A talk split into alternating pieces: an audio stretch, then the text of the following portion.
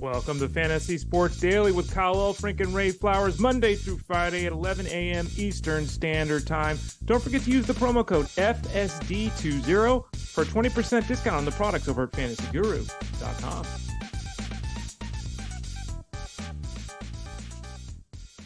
Good to have you in on a uh, Friday edition of Fantasy Sports Daily. Kyle Elfrink, Ray Flowers, and it appears a version, an image of Jeff Mans. Is that all we can hope for today, Ray Flowers? Yeah, unfortunately, like I said, Jeff is here not only in spirit, he's actually over my shoulder here. So um, he, this is Jeff Mans being with us today. He had a, a family situation; his wife has been sick, so he's been dealing with family stuff. So unfortunately, he can't visit with us today. We will get him on the show because now he he's indebted to us because he didn't mm-hmm. come on today. But we got him here in spirit as well as in photo behind me. Is uh, somebody pushing him over on a seated chair? Is that why he's? It's it's like uh, the old Batman TV show, Ray. Whenever they'd show the bad guys in their lair, right? Remember, like the Joker or the Riddler or whomever, they'd mm-hmm. always be angled. Right. You know, there were rooms that when the bad guys showed up, the room was angled just to emphasize that something was off with these individuals. That appears to be happening with Jeff Mans. You know what? I didn't think of it that way, but yeah, he is evil, I guess. Yeah. He's got the green like he's the Riddler too from the Batman series. Um, but yeah, no, I think he was just taking a photo showing his green screen behind him. Okay. It just ended up working out that way for our purposes. Uh, well, we'll call him the villain, the Batman villain uh, from now on. A pleasure to have everybody with us on this last edition of FSD before the Super Bowl. Not the last edition ever. No, we keep. How many are we up to, Ray? Like seventy-five of these. This is seventy-four today. Yeah, seventy-four. So uh, next Monday be a big one. Number seventy-five as we recap everything with Super Bowl fifty-eight. Today we will preview everything with Super Bowl fifty-eight. Uh, Tyler Buecher is set to join us in about uh, five minutes or so. We will get a game preview with Tyler. Um, he'll also, I'm sure, be willing to throw in a prop bet or two. That's kind of uh, Tyler's forte. And then we'll really go aggressively into wagering. Uh, Rich Maletto is going to stop by on the show right after Tyler and give us kind of a, a wagering slash betting preview. We should note over at FG.com right now, uh, not only Rich, not only Tyler, but Jeff Mans. Ray, you're over there making prop bets too, aren't you? I Haven't uh, signed it up yet. I may jump in there though. I haven't done it yet. He will be there soon uh, to talk really a long, long list of prop bets that these guys like. MLB model, uh, kind of our resident shark. He's going to be in there. Uh, so do check that out. If you're looking for prop bets or any kind of pool that you're in with the Super Bowl, there is uh, some great things to take a look at there. And as I said, we'll get a betting preview with Rich Maletto. So that is going to be a majority of the show today. But we do have baseball. Uh, Ray wants to talk pitcher workloads, which I think we kind of talk about every day. But we've got numbers this time. Um, and then Ray will get into the rookie class of 2024 at second base. This will be uh, the final discussion of the second base position today. And uh, we'll give you a few names that maybe late in the draft, or if you're in a league specific setup, uh, you might want to think about adding. So that is where we stand on that front. Football, baseball, your comments, your questions, send them our way on YouTube, send them our way on Facebook, X, wherever you're at this morning. We'd love to hear from you. Uh, Ray Flowers, is now time to turn it over to you. You are the man who uh, lets us know what's going on with deals. And we should note today, we got a new deal for anybody maybe interested in the NBA and beyond for the remainder of this uh, this year. Correct, Kyle. I'll go through them quickly. You can always find them over at fantasyguru.com. Click in the top right hand corner on the Join Now tab. It takes you to the page. Uh, 20% off everything FSD20. So use that promo code FSD20. That's globally that's available to you. The package that Kyle just talked about is the NBA All In package, and we just dropped this price, and now it's insanity. Pure insanity, folks. I feel like a used car salesman. It's $75 for the rest of the season. And what do you get? You see it there on the screen. You don't just get NBA, you get NBA, NHL, college basketball, PGA, MMA, soccer, and racing. All of it. Yeah. All of those sports for $75. So we just dropped that down. So make sure you get that. We've got the all in NFL package, which is the Super Bowl betting guide that Kyle just mentioned. That includes the betting guide. That includes our offseason content, our franchise mode as we head up toward the NFL draft. That includes all the seasonal and DFS action for this week as well for the Super Bowl. All of that is $19.99. And then, of course, we've got the baseball guide. Use that promo code FSD20 on that. That drops the early bird pricing down from 50 to 40. You get it for 40 bucks right now, and that's all season long, Kyle. That's it. That's well, uh, that's it you know that that NFL package with the twenty dollars mm-hmm. uh, for the Super Bowl betting sheet, and then kind of the uh, all season franchise mode, DFS, all that. Um, th- this off season is going to be a fun one, and if it's a fun one in real life, it's a fun one at Fantasy Guru because there's going to be a lot to break down. And I, I think I saw Jeff Mans's uh, write up. We'll find a way to sneak in Jeff on the show, even though personally he won't be here. But Ray, I, I saw in his write up that he made the claim um, that not only do we have an off season that has a ton of coaching changes, uh, a lot of big name free agents, he made the claim that this is the best collection of skill position players that we've ever seen for the NFL draft. So I did not know it was that good. Like I we, we've kind of looked at this and at the top it's exciting. I mean, we, we got a good crew of receivers. I think there's a lot of those guys. Running backs, not like there is no Bijan Robinson, but there's a lot of guys you can turn to. And if they land in the right spot in round three, four, five, who knows? Uh, quarterback, you know, we got probably four guys going in the first round. Um, and then tight end, we've got a, a, another top 10 pick. So I don't know if I'm going to follow Jeff. He's done a lot more study than I have, but he is uh, getting pumped already for NFL draft season. Maybe some of that can rub off on you, Ray Flowers. Maybe it can. I'll tell you that. I'll tell you what. Um, it's rubbed off on the football community because the dynasty questions are fast and furious. People are people are mm. making moves, Kyle. Uh, so they're getting ready for the big game this weekend by working on their fantasy squads. Uh, we'll be visiting with Tyler Buecher here in a bit. Rich Maletto uh, coming up as well. Quickly on the Super Bowl. I, I don't know if these are issues, Ray, but we'll throw them out there. Isaiah Pacheco is listed with ankles plural as as a problem. Again, what are we now like 20 games in or 19 games in? Very expected. Nobody's saying he's going to miss this game kind of like Travis Kelce. You know, he's been limited in practice this week. Um, I don't know. Does does Pacheco rise to the level of a concern? And and it's maybe not even a Pacheco question, Ray. Maybe it's a question about Clyde Edwards-Helaire. You know, there are people if you're playing DFS or you know you're doing the one and done. Maybe Edwards-Helaire is, is worth a cheap play, a cheap throw, something of that ilk. Um, I think Pacheco is going to be out there, but maybe you get three more extra touches for CEH. I I might be wrong here, but isn't it Rashee Rice that has the oh, Rashee, was I saying Pacheco? Yeah, yeah, yeah, yeah, the whole time. Rashee, yeah. okay, so forget everything I said. Throw all that to the side. Kyle's blown that. Any concern with Rashee Rice? Well, How about that one, right? well, well, well. Ceh has got an illness, so and as Dexter Kitty celebrates the Super Bowl with us, hello Dexter. Um, I mean, when you it, it's the joke was made of it, right? It's like ankles.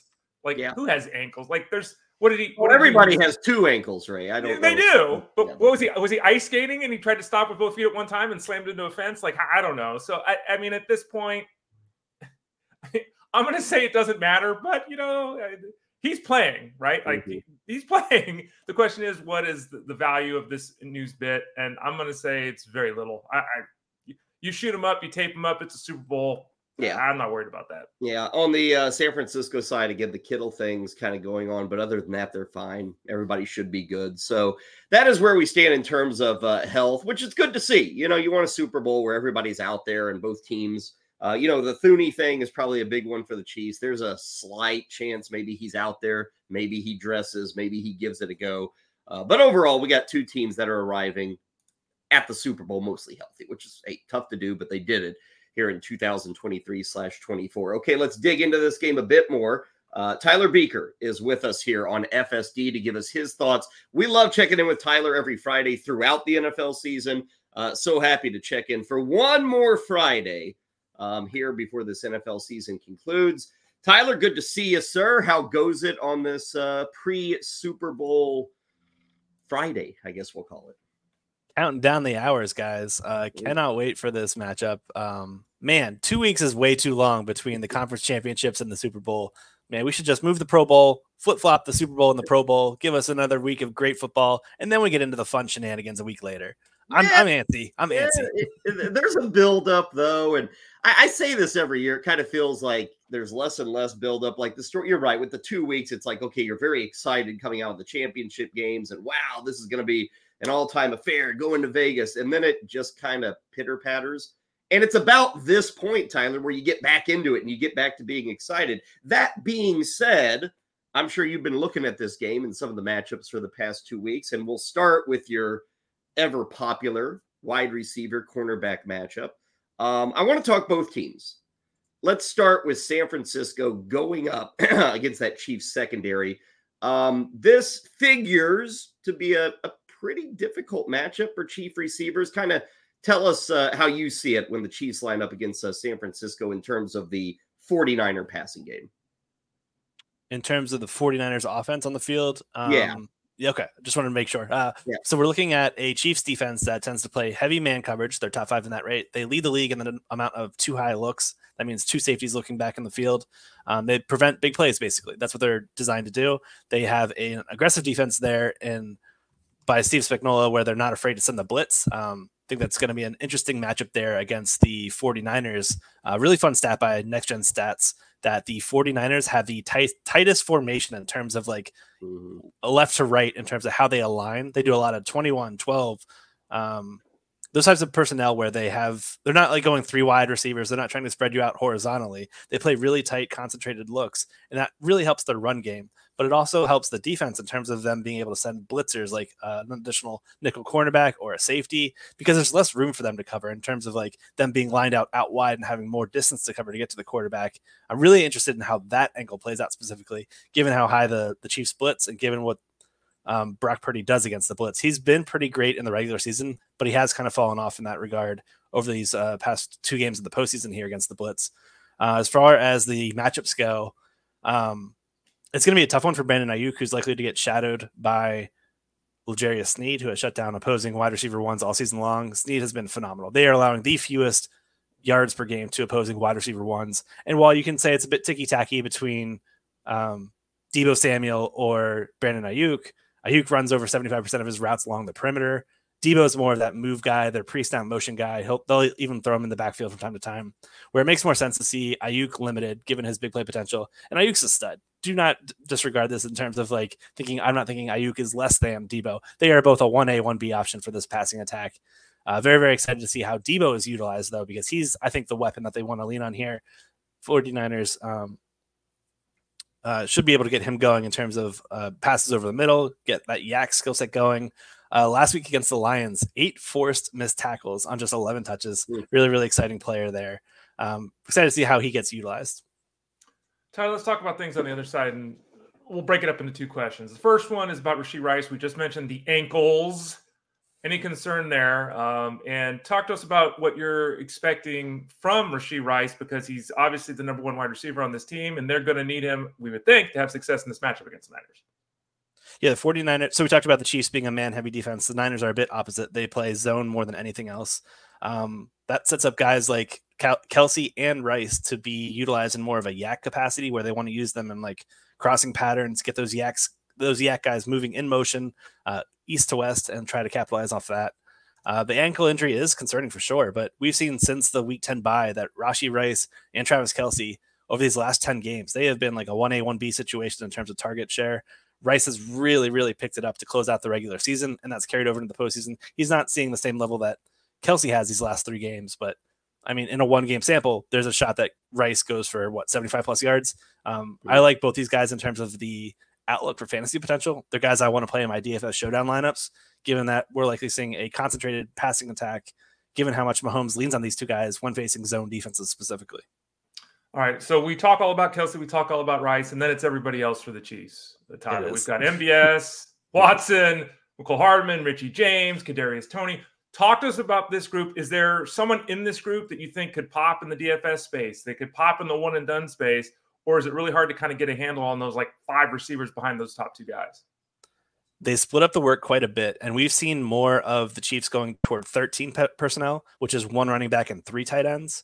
So they're going away from like the the three receiver sets, the four receiver sets, trying to spread you out that way in terms of like an empty spread formation and going more heavy. And that I think is going to play into the Chiefs if they want to get this game away with a win because they'll need to get Isaiah Pacheco going. That is the softest path to defeating this 49ers defense, who has a great front four. They rush the passer really well, but they don't send additional blitzers. So the 30th in blitz rate. If those front four don't get home, I think we could see this uh, passing attack for the Chiefs have a lot of success. But we're also finding a path where Pacheco could get a lot of volume on the ground and be the the the the litmus key for them, like actually winning this game. I think a big Pacheco game is going to be instrumental for them. Uh, but as far as those ancillary guys, like it's really, really tough to buy any single player because they're all looking at like a one to three target expectation. And mm. with guys like MVS, uh, since week 10, he's got an 18.9 yards per uh, yards uh, average depth of target. Justin Watson, like 15.4, 15.6, something like that. So both these guys are seeing low percentage looks given how far down the field they are. They also have Charvarius Ward, one of the top cornerbacks in the league, defending one side of the field. The other guy, Ambry Thomas, on the outside, whenever they go into three corners, uh, any kind of nickel formations, Ambry Thomas is the guy you would like to target. Um, the, the problem in terms of selecting which one is the Chiefs rotate the receivers so much where it's not like we have like a singular wide receiver that's attacking the left side of the formation, a singular guy attacking the right. Um, Watson and MVS are both dart throws to me. And we've seen that play out. Like we know that. Like Uh, MVS's last four catches, three of them have gone for 30 yards, one of them went for six yards. Watson has been invisible essentially these this postseason. They're very, very, very poor plays to play together. I would rather just throw my eggs in the basket of one of these guys, hoping I get the one that hits for a home run. But they're very weak plays. And then as far as we get to the gadgety plays, my goodness, no, I want nothing to do with these guys. Uh, we've seen Kadarius Toney botch the ball numerous times. We've seen Michael Hardman. Uh, he had one snap in the conference championship game after that fumble in the divisional round. I don't, I don't see it, guys. Maybe Richie James gets lucky in an end around. Maybe we get weird there. I'd rather uh, throw my eggs into like the Noah Gray basket, hoping he gets lucky with a mm. touchdown you know, Tyler, in in kind of the generic way of thinking, people say, "Oh, the Kansas City Chiefs offense," and they think, "Oh, Pat Mahomes throwing, Travis mm-hmm. Kelce scoring. This is a high flying offense that throws." What do the actual numbers say here of late as Pacheco's got more involved? Are they more run heavy than than they were last year or even earlier this year? Have they tended to become now a, a run focused team down the stretch here? They still led the league in pass rate over expectation at plus 6.9% but that compared to other seasons hasn't been as high as they typically are. So to your credit, yes, they are switching a bit more to the ground game and they found success with it. I mean, we also have to keep in mind these postseason games have been very weather impacted. So we've seen not only the game script go in the Chiefs' favor, but because of it being like sub-zero temperatures and yeah. then finding success on the ground, they've just stuck with Pacheco. Pacheco's over under rush prop. I believe it's 16 and a half right now. Great line. It's really tough if you're backing the Niners to want to take the over on that, given how, like I said, how pass heavy the Chiefs are when they have the opportunity to do so. But if they're worth, working with a lead, they should be able to feed Pacheco pretty frequently here. So, depending on which side of the game you think in terms of who's going to win, should dictate how you go in terms of like your prop selections. Well, and, and to kind of tie those two things together, the idea that the Chiefs pass, and then you mentioned the the rushing attempt total by Pacheco, the pass attempt over under for Mahomes is this DraftKings is 36 and a half. Mm-hmm. Is that is that too high in your estimation? That number? Do you like the under a lot more there? I do like the under there. Um, the the thing with Mahomes though is like because of that high pass rate over expectation, even when winning and like working with a seven plus lead, they're still going to throw the ball to mix things up. It's Andy Reid's offense. They're, they're still going to incorporate the pass, whether that be more conservative, like checkdowns. Maybe they get the tight ends going. Maybe they get outlets or screens going to the running back position.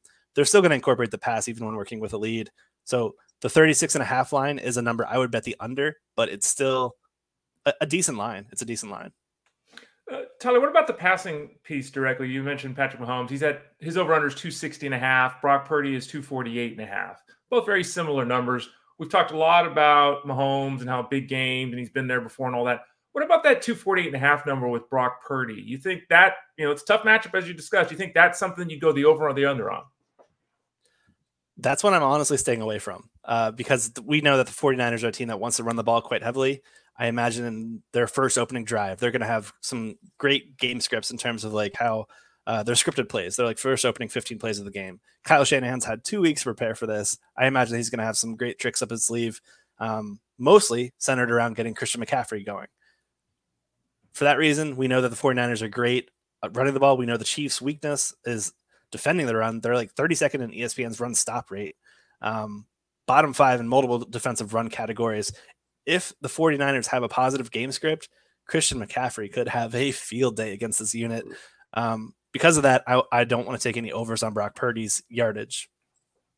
You know, there's part of me, Tyler, that that hears that, and I kind of agree with you, McCaffrey. And I'm thinking to myself, wow, we could be like 25 plus touches maybe yeah. maybe the, the, rare 30 t- it, it just sounds crazy but that kind of plays out here um you know and maybe it's so much 49er rushing that we do get to see guys like Elijah Mitchell ha- have a, a, few moments here. If, you, if they don't want to push, you know, McCaffrey up to 30 touches, Mitchell could be a guy maybe in line for seven or eight touches here on Sunday. I will push back on that because okay. they've been saving CMC for this situation okay. exactly. Like we saw so in these past few games. Is, is 30 touches like something that you wouldn't be surprised by if we get there with McCaffrey? No, he's averaging 27 in these postseason contests. Uh, to see them have positive game script in the Super Bowl, there's they're not saving him for anything. Like, why not give it to your workhorse? Uh, I, I imagine that that's probably a high number for him, but it's not outlandish given his. I think it is exactly 27.0 opportunities per game. So that's targets, not receptions. Let me yeah. clarify there uh, that he's seeing. Um, one of those was boosted by a 12 target outing, but mm-hmm. it's CMC guys. I don't think we're going to see a big Elijah Mitchell game. is is he a must? Again, he's expensive as hell. But at DFS, yeah. if you're doing this one game showdown, does McCaffrey got to be there? I mean, is he going to be 85% owned in, in, a lot of these lineups, you think? Yeah, yes, yes, he will. Um, the only reason to not play him is if you're going with a contrarian option where uh, I don't even know how to phrase it. Maybe you go with like Chiefs Pacheco as the captain, where you think Chiefs just get out to a massive lead, and Purdy set up in a passing script where he leans on Kittle, Aiyuk, and Deebo more than we're expecting, and because of that, maybe CMC. I mean, here's the thing though: even in a, a trailing game script, McCaffrey is still likely to get five to six catches. So he's not like drawing dead completely. He has high rate of work inside the red zone as well. Even if the Niners get rolled and like they're playing from behind, there's a still good shot that McCaffrey ends up in the optimal lineup. He's not that good of a player. And he's playing behind one of the best offensive lines in that wide zone rushing scheme of Shanahan's that's been absolutely crushing it. Top five in so many marks against wide zone runs. Um, and the Niners, uh, I'm sorry, and the the Chiefs' run defense has really struggled against zone specific blocking schemes. Tyler, Jeff Mans here, the guy behind me. He picked the Chiefs to win this game. Who are you picking to win this game? And do you have a score that you'd be comfortable throwing out there? I have the Chiefs as well. Uh, I grabbed them money line as soon as those conference championship games ended at like plus 118. You can mm. probably still get them like plus 110, I believe, is most books right now. Um, still comfortable taking that number. I'm going with the Chiefs. I agree with Jeff. I would take them. I'd rather take the money line than the plus two personally, just to get better numbers. Um, over unders 47 and a half. And I'm projecting like a, a 48 point game, 31 17 Chiefs. Um, should be a fun game. I imagine the Chiefs. I, I think they're going to have a lot of success, and I think a lot of it's going to be due to Pacheco. Uh, he's a guy that I'm very, very interested in terms of like some maybe an anytime touchdown or grabbing two of those uh, just to see what kind of odds you can get there. Uh, it uh, should be a fun be, game though. Yeah, and, and we're going to be visiting with Rich Maletto here right after you. We're going to talk all the wagers and stuff, but but I know you're into this world too. You just talked about your your straight up pick of of uh, Kansas City. I, any other prop bets maybe lower down the pool, like uh, something a yardage total, uh, um, a pass attempt total, or even something very esoteric like first snap of the game will be a pass. anything you're feeling as you go into Sunday that you really like as a bet? Yes, um, really like Deebo Samuel's receiving yardage over. I think he gets going quite a bit here. Like his matchup. Um, I'm gonna have a YouTube video on that out shortly for you guys, and I'll I'll give one other fun play. That's uh, something I listed in our betting package, and it was shortest touchdown over 1.5 yards. So it's kind of a novelty play. So I only played it for a half unit, but there were 1,224 touchdowns during the regular season 194 of those were just one yard or shorter in distance. That's 15.8%. Hmm. So that means the large majority of touchdowns are coming from two yards or out. I like this play. The only way we probably see this fail is if we get like a defensive pass interference call in the end zone. They get moved up to the one yard line. It happens, but I'm willing to roll that dice, rolling the, knowing that neither the Niners nor the Chiefs were particularly uh, high in terms of their percentage of touchdowns that came from one yard or closer. So that's my favorite bet as far as a novelty one. I'm sticking away from the Gatorade stuff, the coin toss, the national anthem. Let someone else play those games. Uh, I'm going with more stat based props. Maybe Rich Maletto will play those games. Maybe he'll handle the Gatorade shower. We'll see.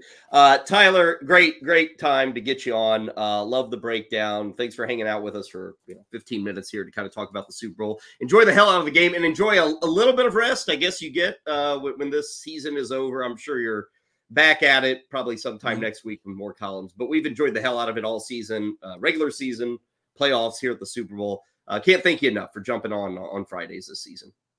Yeah, thank you guys. It's been a blast talking these game script articles with you guys. I know it's kind of a a, a data filled kind of segment, but uh, it's fun and it's uh it's my favorite part of the fantasy football. So I appreciate yeah. you guys having me on. Uh, hope you guys enjoy the Super Bowl as well. Yep, and you're very good at it. Uh, Tyler Buecher, they're hanging out with us, fantasyguru.com again. Uh, he's got the column up right now. Came up uh, maybe a couple of days ago with the wide receiver cornerback matchups. You can find him in the betting guide uh, with some of his uh, favorite selections, and I'm sure there'll be something popping up over the weekend. So big thanks to Tyler for hanging out with us here on Fantasy Sports Daily. We go from one guest to another guest. We uh, bid adieu to Tyler Buecher, and we say hello to Rich Maletto. Uh, Rich is going to help us out, and, and hell, we'll talk about the game obviously within this, but we're going to kind of focus on what has become the other part of the Super Bowl. There is what happens on the field, and then there is what happens with your betting sheet, which uh, for some people, of course, what happens on the field dictates this stuff. Uh, Rich Maletto helping us out. He and and so many others part of our betting guide uh, with the Super Bowl coming up on Sunday. Rich, uh, pleasant and great to have you with us. How you doing on this Friday? Good. Thanks for having me again. Yeah, love uh, visiting with you. Love uh, talking football. Love talking bets. I, I will start with this because I, I, would suggest usually this is the last question for a guest, but I think for our purposes, everything kind of filters from what you think the final score will be or who you think will win. So let's start there. When you talk money line, spread, over under, those three things, which way are you going with those three uh, bets for Sunday? I I match up a lot with Tyler and Jeff. Um, I'm on the Chiefs. I I can't bet against Andy Reid, Steve Spagnuolo, and Patrick Mahomes. I just think the Chiefs and the they have the edge on where it matters most, in my opinion. Um, I I also agree with Tyler. I'm not taking the two points.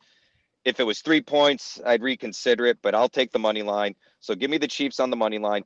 And I project the score to be somewhere around 27, 24, 31, 27. So I'm on the on, on the overside. I'm thinking we're going to be approaching 50 points. Rich, you agree with this guy? I do. I do. you know what's funny, Ray? My my so I followed Jeff um, for a while on, on one of the other platforms when you guys were at way back when, and my wife was listening to him on the radio.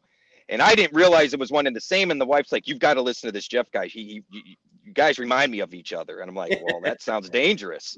But uh, no, I there's a lot of times that I, I I feel like I'm on an island, and then I hear Jeff say something. I'm like, "Oh, well, I'm not out to lunch then." So, you know, I, I am in kind of in lockstep with him on this one. Not always, but I am here. We've got that Super Bowl betting guide over at fantasyguru.com. Again, if folks want to get it, it's $19.99. That includes the Super Bowl betting guide, all of our regular season coverage for this week, all of our DFS coverage for this week, and also off-season franchise mode. So up to the draft. 1999 is a great deal, and part of the the, the package there, this rule betting package, uh, Rich, is a whole bunch of bets, and you're you're listed there. You're one of the, the key guys. Pulling back broad picture wise, um, the the casual fan likes to bet Gatorade, coin flip, music stuff. What are your thoughts on the non-football bets? Do you gravitate toward those? Do you stay away from those? Any anything along those lines pop for you this week? Before I got more heavily involved with breaking down and analyzing and, and playing angles, I love those bets. They're fun, right? The the odds on them are like plus 500, plus 550. They remind me of the NASCAR bets. And mm-hmm. I like the longer odds because hey, I can bet a dollar and get 50 bucks or 10 bucks or whatever it is, right? So it's kind of fun. I kind of like how Tyler approaches it. Hey, use a half unit, a quarter unit, that sort of thing. I do like the Gatorade bets. I just find it fun. It's something to look forward to at the end of the game.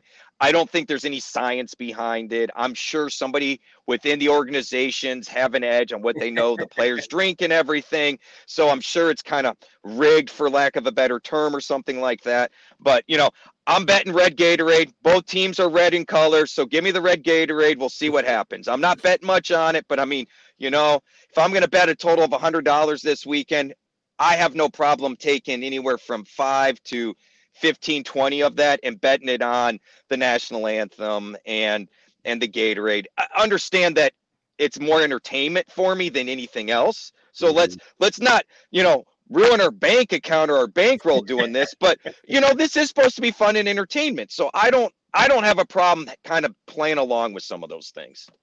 If we look at the betting guide right now, peek behind the curtain, we've got the Brock Purdy passing pop of the 246 and a half. We just asked Tyler, what do you think? And he said, I'm not really comfortable going the, the over. You're at the under. So talk to us about your expectations for the Niners passing game and why you think the Brock Purdy prop of 246 and a half is a little bit too high, Rich. So I noticed I'm a bit different than Jeff, than Tyler, than Rob, and a couple of the other guys. I'm on the over for McCaffrey's rushing yards, and I'm on the under on Purdy's passing, which not a lot of them are on the under. I just think the Niners' way to victory, even though the Chiefs haven't been the high prolific offense we've seen in the past, is to run at the Chiefs. The Chiefs have had some struggles against the run, and and I don't understand why some of the teams have gone away from it when they face the Chiefs. It doesn't make any sense to me. The Ravens, for example. Um, I think McCaffrey's going to have a big rushing day, and conversely, I just don't think Purdy's going to have a big passing day.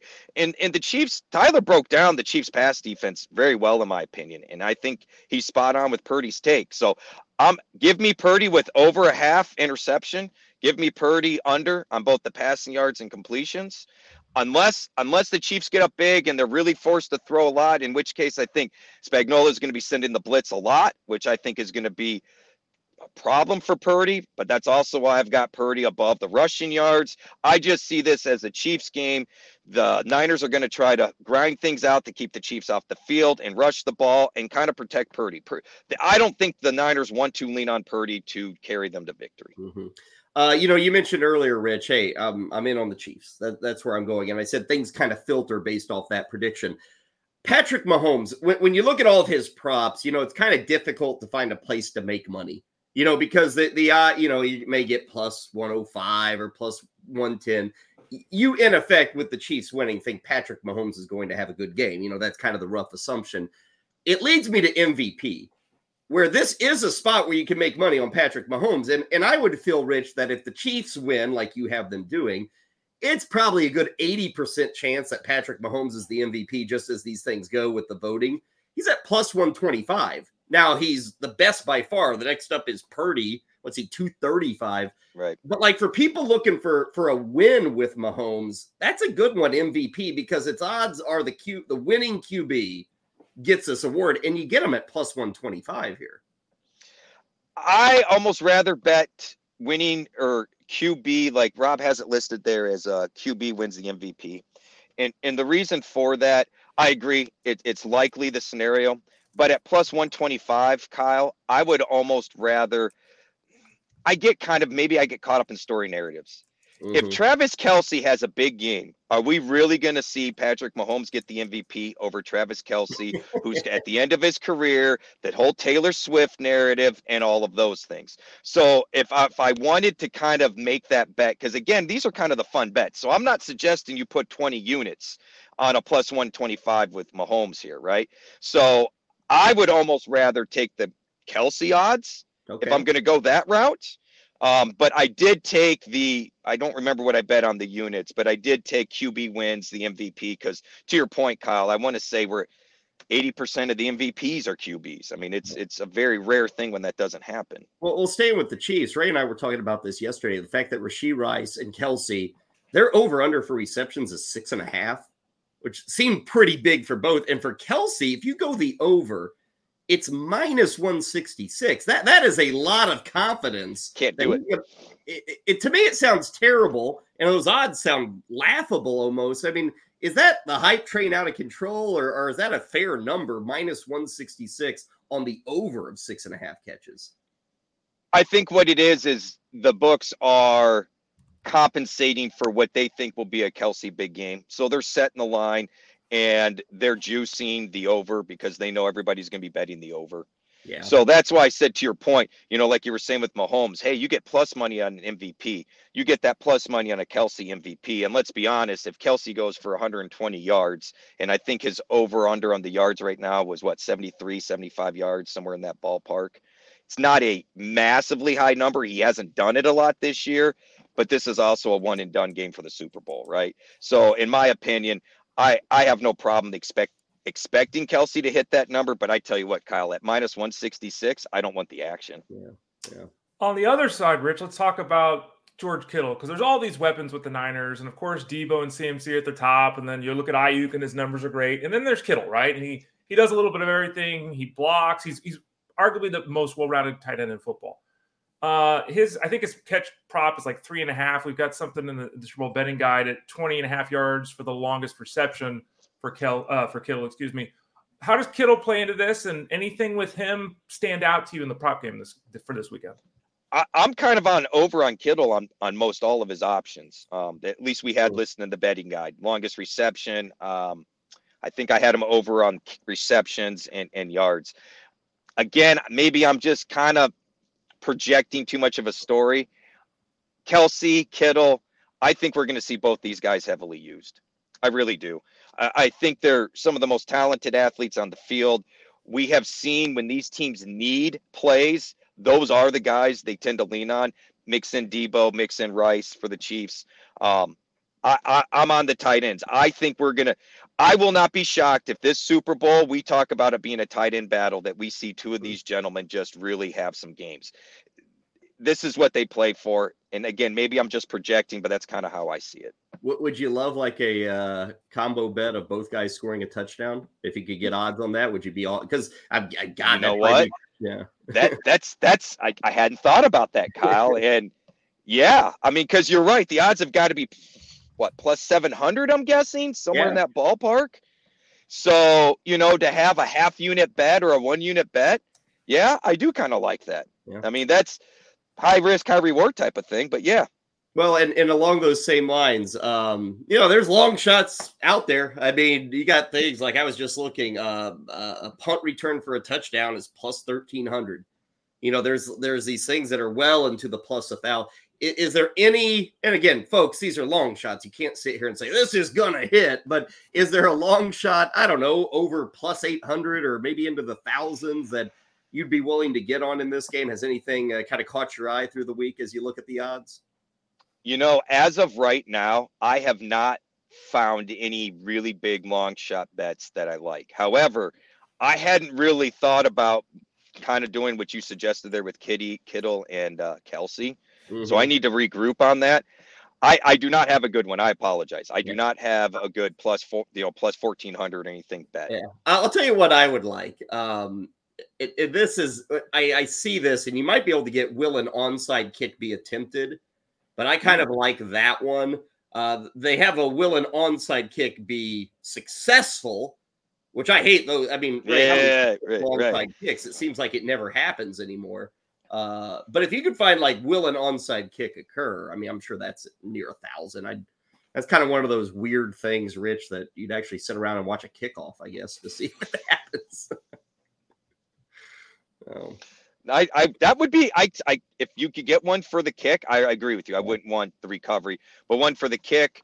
Um, you know, you could combo both both kickers. I mean, this would be kind of a, a fishing parlay, but if you could parlay, say, both kickers over field goal and a half and Purdy over half an interception. Yeah. if I had if I had to guess, your money on that is probably plus four hundred, plus three mm-hmm. four hundred. I could do something like that. Uh, by the way, uh, a doink, not a double doink, a doink. Oh, a doink. A, a plus seven hundred for a doink. So hmm. does Gronk's kick count if that happens? Does Gronk's kick qualify in there? How is he doing that again? I don't well, know. I don't at know. least this year he's against somebody, but I can't. Who's he? Who's he? Is it the Rock? Who's he up against? He's up against well, somebody, I think. Well, the they had to adjust the commercial because Carl Weathers was in the commercial, yeah. so oh. they've had to change the commercial. They said they were working with the family to to try to make it, you know, a little more yeah. appropriate. Did, didn't did by the way, didn't the kick last year look like it was in Jeff Mans' backyard? Yeah. Yes. It was so crazy. It's awful, man. Yeah.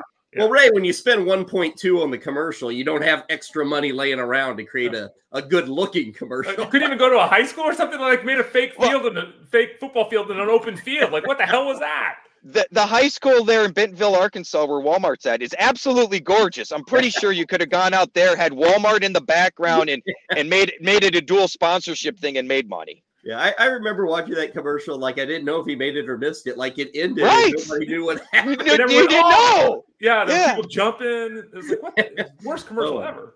I guess we'll find out on Sunday. Uh, Rich, awesome stuff. Um, let us know how things go. Uh, give us we'll an do. email Monday morning when you say, "Hey kids, I'm off to the Cayman Islands." I did yeah, so right. well no. with my bets. Yeah. we a Monday morning we'll be full in NASCAR mode. So Yeah. we, we we got Daytona coming up next week, so there's no rest for the weary here, Or I, I, I guess uh, you and uh, uh, Mr. Engel are handling everything on, on NASCAR this year and racing and all that. Yep, yep. Uh, we're looking to have a podcast to go along with the articles this year, um, covering just NASCAR. So we'll see how that goes. Yep. Uh, I may bother you, Ray, as well next Friday. Get you a, a Daytona 500 preview. We, we need to do that. Uh, Rich, a pleasure, man. Thanks a ton. We'll let you run. Hey, sounds good. Hey, if you're looking for a commercial, watch out for the Paramount Plus commercial. If you haven't seen the leaked video, leaked video of it, I highly recommend checking out. Well done. Okay, well done. We'll look for that one. Rich Maletto with the call, Paramount Plus. Uh, the key will be, Ray, will anybody subscribe to Paramount Plus after seeing that great commercial? Which Find out. everybody forgets about that. It's like a great commercial. Then you're like, I'm not going to pay eight bucks for that. you know, that's the way it goes. Uh, Rich, take it easy. Good to see you. Rich Maletto hanging out with us here at FSD as we get you set for the Super Bowl. Uh, been doing it all week long, and, and like I said, we got betting guides, we got matchup breakdowns. I'm sure through the weekend DFS will start coming through at Fantasy Guru. So check all of that good stuff out uh, throughout the weekend, leading up to Super Bowl 58 kickoff uh, just after or right at 6:30 Eastern, I think it is, uh, for Sunday night. Uh, Ray, moving away from uh, all things football for just a few moments, let's hit some baseball. Uh, you and I talking about this pretty well every single day. Um, it's a way for us to casually move into the season. And by next week, you know, we'll be going a lot more baseball, although that's kind of been the case in the previous week and a half with no football to really discuss. Uh, but Ray, we've been tackling second base all this week. Next week, we'll head over to third base and uh, get through that position. Before we get to second base, let's talk about uh, the column that you wanted to spotlight today from the world famous Fantasy Guru Baseball Draft Guide. Um, and it deals with pitcher workloads, which is an ongoing discussion in fantasy baseball. Hell, it's an ongoing discussion in real life baseball. This is something where teams are, are kind of coming to the conclusion, Ray, that instead of hoping you get guys to 180 or 200 innings, you should instead hope that you can find six or seven guys that can knock out 130 innings. you know, that's that's kind of what baseball is doing and that has made it difficult for us in the fantasy world to kind of I don't want to say figure out this position, but figure out how to emphasize this position and and to understand that you're going to tear through pitching in a fantasy season just because you you can't draft six guys and expect those six guys to be out there making 28 or more starts. It's it's almost impossible to be that lucky in fantasy baseball anymore. Yeah, it's very tough. And, you know, the, the real reason is something we're all aware of. Teams have come to the conclusion and they're safe in this belief, and the players are too, apparently, that you go out there and don't give us 90% for seven or eight innings. Give us 100% for five innings. Go. And so they go out, they max effort everything, they throw everything at 100%. You know, the old guys will tell you, I kept something in the kitty, right? For the bottom of the seventh, and there's guys on second and third, and here come an extra three miles an hour. It's not how guys pitch anymore. And so the era in the, in the article over at the site has tons of data. It talks about, you know, as you can see there on the screen in the small font, um, 200 innings, 108 innings, 170, 60. It talks about all the changes there over the, the recent past, uh, how many guys reach those levels. Uh, there's a whole bunch of information in the article talking about times through the order. Uh, there's information in the article talking about which pitchers added pitches last year to their workload, which guys face the most batters per game. So it's kind of an all-encompassing look at something that you know if you looked at the the 2023 leaders and then you compared them to the 1993 leaders the 2023 leaders wouldn't even be on the board it'd be basically all the guys from the past because the game has just changed so dramatically It- It feels like Ray, the only guy that you could look at and say 200 innings is Gerrit Cole.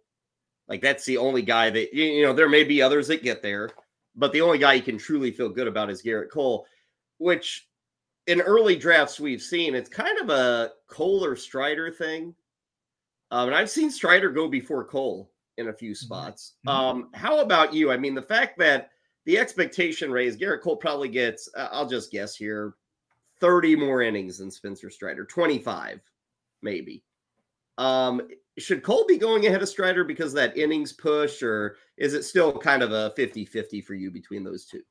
yeah the last two years there's two pitchers in baseball that have thrown 200 innings each year gerrit cole and Miles Mikolas. Good job, Miles. Um, okay, does that make him drafted? Do you have to draft Miles Mikolas, right? Well, because of that? uh, 200 innings with the 4.3 ERA and a 1.35 yeah. No, I, mean, uh, I think it's a great question. I think that most people are siding with Strider over Cole. Uh, I think that, you know, location, I think team, I think age, I think ascendancy, mm-hmm. I think bigger mm-hmm. strikeout totals. I think all of that tilts to Strider. I think with Cole, there's a little bit of a skills decline. And, you know, when you're talking elite to just great, like, come on, man, you know, he's still the number two or three guy on the board, I think, for everybody, Gerrit Cole.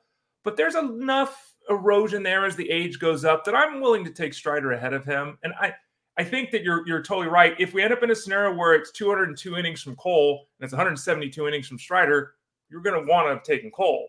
Yeah. I think the, the the workload is likely to be a little closer than that this year, so I would slightly favor Strider, but it's very tight. With, with this pitcher workload stuff, right? Most leagues out there nine pitching spots. Mm-hmm. Um, let's say you're in a 12 team league and it's I don't know 28, 29 rounds, whatever the number may be.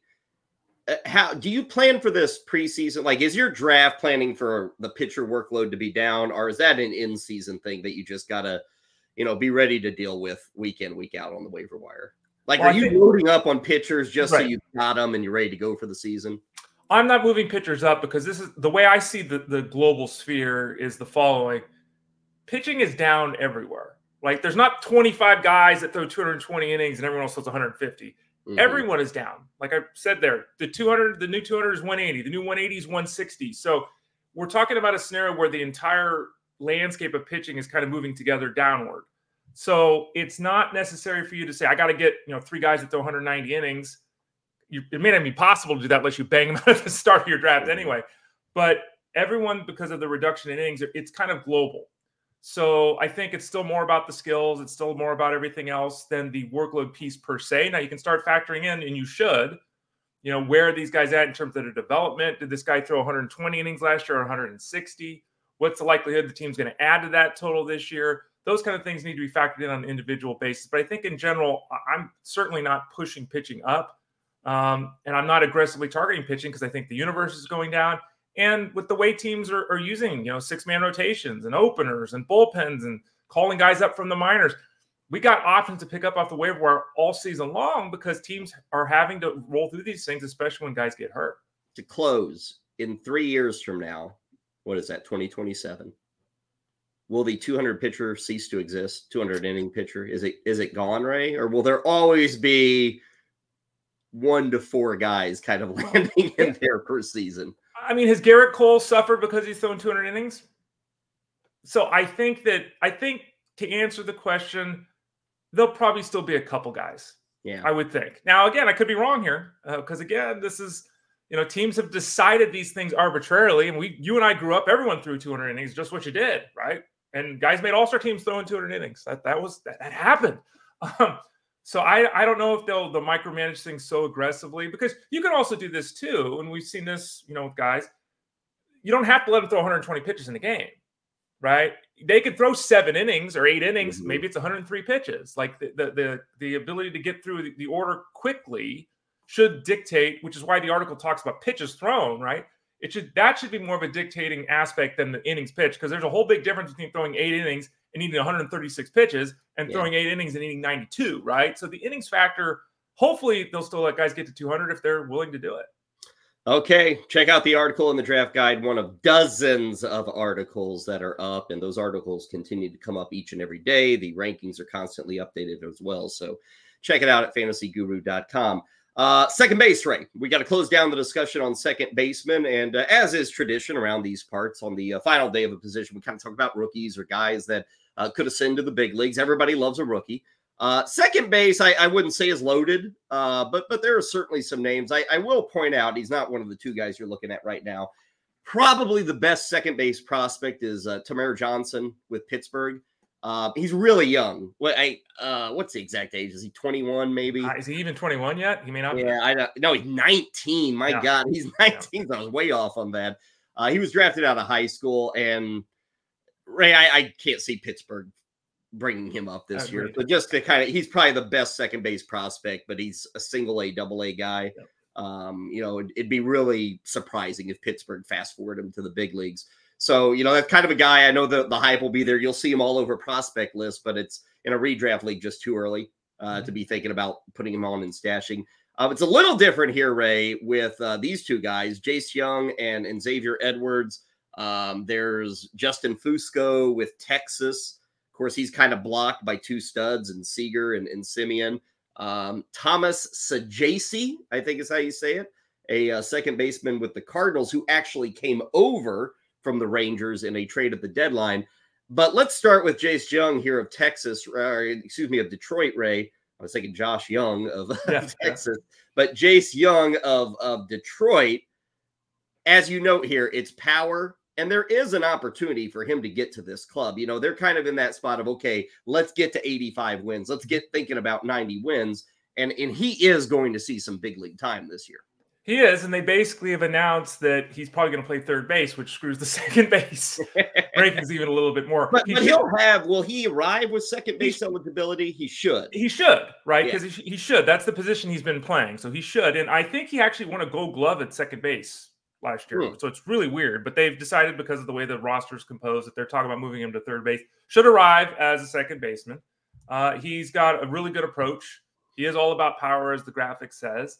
Uh, you know, he he controls the strike zone well, and he's got power. I think he had 28, 30 home runs last year. So he he'll arrive and he should hit. He's one of he he's I want to say a hit first second baseman, but as I just mentioned, his glove is good too. So he's not really. It's just that his offense can be so impactful with the bat that you want to say that he's an offensive offense first guy. But uh, I think there's a very reasonable expectation that he has a bat that allows him to make All Star teams at some point. I hmm. think it's it's a it's a pretty good. He's got a pretty good hit tool, as they say, Kyle he's got a chance to make this team, doesn't he? I mean, if yep. he has a good spring, he could be up on opening day, right? I mean, I could see Jason, I could see him becoming a guy over the next six weeks, Ray, mm-hmm. that really starts to scale draft boards and people kind of get excited about him if they think he's going to break break with the squad. Yeah, because you look at the at the composition of the Tigers team right now, and they it's profile. We talked about him yesterday. Zach McKinstry to start at third base. Okay, Zach McKinstry, you know, Zach that, that's like something you're cool with for six weeks, and then right. yeah, he's getting 560 bats at third base. Eh. You know, they've also got Andy Ibanez, so they can move around the infield. So those are two nice pieces to have, but neither one of those is a, is a roadblock to Jace Jung. Mm-hmm. Um, so yeah, I think that there there's a chance. It'll probably depend upon how he does in spring, of course. It might be one of those things where he's down and he's back in mid-May or something like that. But we're going to see him this year. I think that's it's very clear that that's going to occur. So we got the power of Jung, and then as you note, the speed of a guy named Xavier Edwards, who I don't think Ray is going to be listed as like, oh, he's one of the best second base prospects in baseball. But for fantasy, he really is of interest, even if he's not a great player he's got that one tool that could separate him in the fantasy world. Yeah, and you look at scouting reports and you on that 2080 scale, you know, 80 being out of this world hall of fame, he's like a 70 or 75 in speed. Like it's mm. it's a legit tool. And you look at his performance last year, you know, he stole 32 bases and 93 games at AAA. Uh, he is uh, he's not Esteury Ruiz, but he's along those lines with a little bit of a better hit tool. So there's excitement there. He doesn't have any power like Ruiz, and he's He's not going to light the board up that way, but you know the hit tool again is much better than Ruiz. So the, and we've seen what Ruiz can do. And so if we scale that down in steals and we scale it up in batting average, and we say that you know Edwards is hitting 280 with 46 steals, I mean we got we got a we got a fantasy option there, like you're saying, Colin. So he's someone definitely to keep an eye on for that speed component if that is something you're indeed searching for. And I would guess he is with this Marlins team coming out of camp. We actually got to see him for a cup of coffee last year, so the clock's already started with Xavier Edwards. The difficulty, Ray, is does he get in? I mean, Luis Arraez is at second base, and we, we talked about Arraez earlier in the week. Uh, Luis Arraez is 680 plate appearances. you know he plays. So I, I that's the problem with Edwards is I mean we're talking about a a pure backup at this point with the Marlins. Yeah, and you know he is someone that again, he's a youngster. He's 24, and he could be. Let's hope. I'm going to draw some bad parallel here. Uh, Vidal Bruján, who was with the, the, the Rays for years, another guy up the middle okay. with speed, and they yeah. waited and it never happened. Let's hope that doesn't happen with Edwards. But because of the fact that he doesn't profile as some great offensive force, to your point, he might be sporadically used at the start of his career. That's possible. Okay. Uh, that'll do it for our second base wrap up this week. Again, we've been talking about it all week long. Started on Monday. You can always find these old shows if you want to hear more about second baseman or any of our positions. Now, last week was first base. Uh, the week before catcher. It's actually a great quick rundown. You can even just go to the part in the show that you want to hear us talking about those positions if you'd like. Um, as noted, next week third base is what we'll get to. Of course, Monday we'll be recapping the Super Bowl, our final thoughts on all of that, and then Ray, it's uh, you know, batten down the hatchets. Baseball begins. Although, as Ray reminds us, he's been doing baseball since uh, November, pretty well, right? Actually, I cheated this year. I went the last week of October. So yeah, yeah, but basically since November, yes. Yeah, so Ray's in mid-season form. Thank God, because uh, he'll get us all up and ready for mid-season form. Um, as always, check out the draft guide and get it for 40 bucks using that promo code FSD20. Check out all the other offers that are available over at fantasyguru.com. You see that uh, NFL package, which for this weekend is critical with the Super Bowl betting guide. So uh, do check it all out. 20 bucks for that sucker. And uh, you heard Jeff and or excuse me, you heard Tyler and Rich talking about the betting and um, twenty dollars, you know, to invest in uh, making you a better wagerer uh, probably can pay off coming up on Sunday. Uh, Ray, have a good one. Uh, final pick on the Super Bowl. What do you got? Yeah, I feel bad. We got them posted over at, at fantasyguru.com. I picked the Niners to make the Super Bowl when it started. I didn't think the Chiefs would get there. I ended up going the Chiefs, and I basically had almost the exact same score as Rich. I went 27 23 Chiefs. I'm going to go Chiefs uh, in a cakewalk. Hmm. How about that, Ray? Uh, 30 to 10. Oh, wow. Kyle, stepping cakewalk, out. baby. Stepping out. All right. Yeah, I think, uh, I don't know. Purdy may have some difficulties here. I don't know. We'll see. I hope it's a much better game than that. That's what I hope. Okay, Ray, have a good one. We'll see you soon. All right, Kyle. Thanks. Monday will be the day, 11 a.m. Uh, thanks to everybody hanging out with us today. Enjoy the Super Bowl. Enjoy all the food, the commercials, all that good stuff.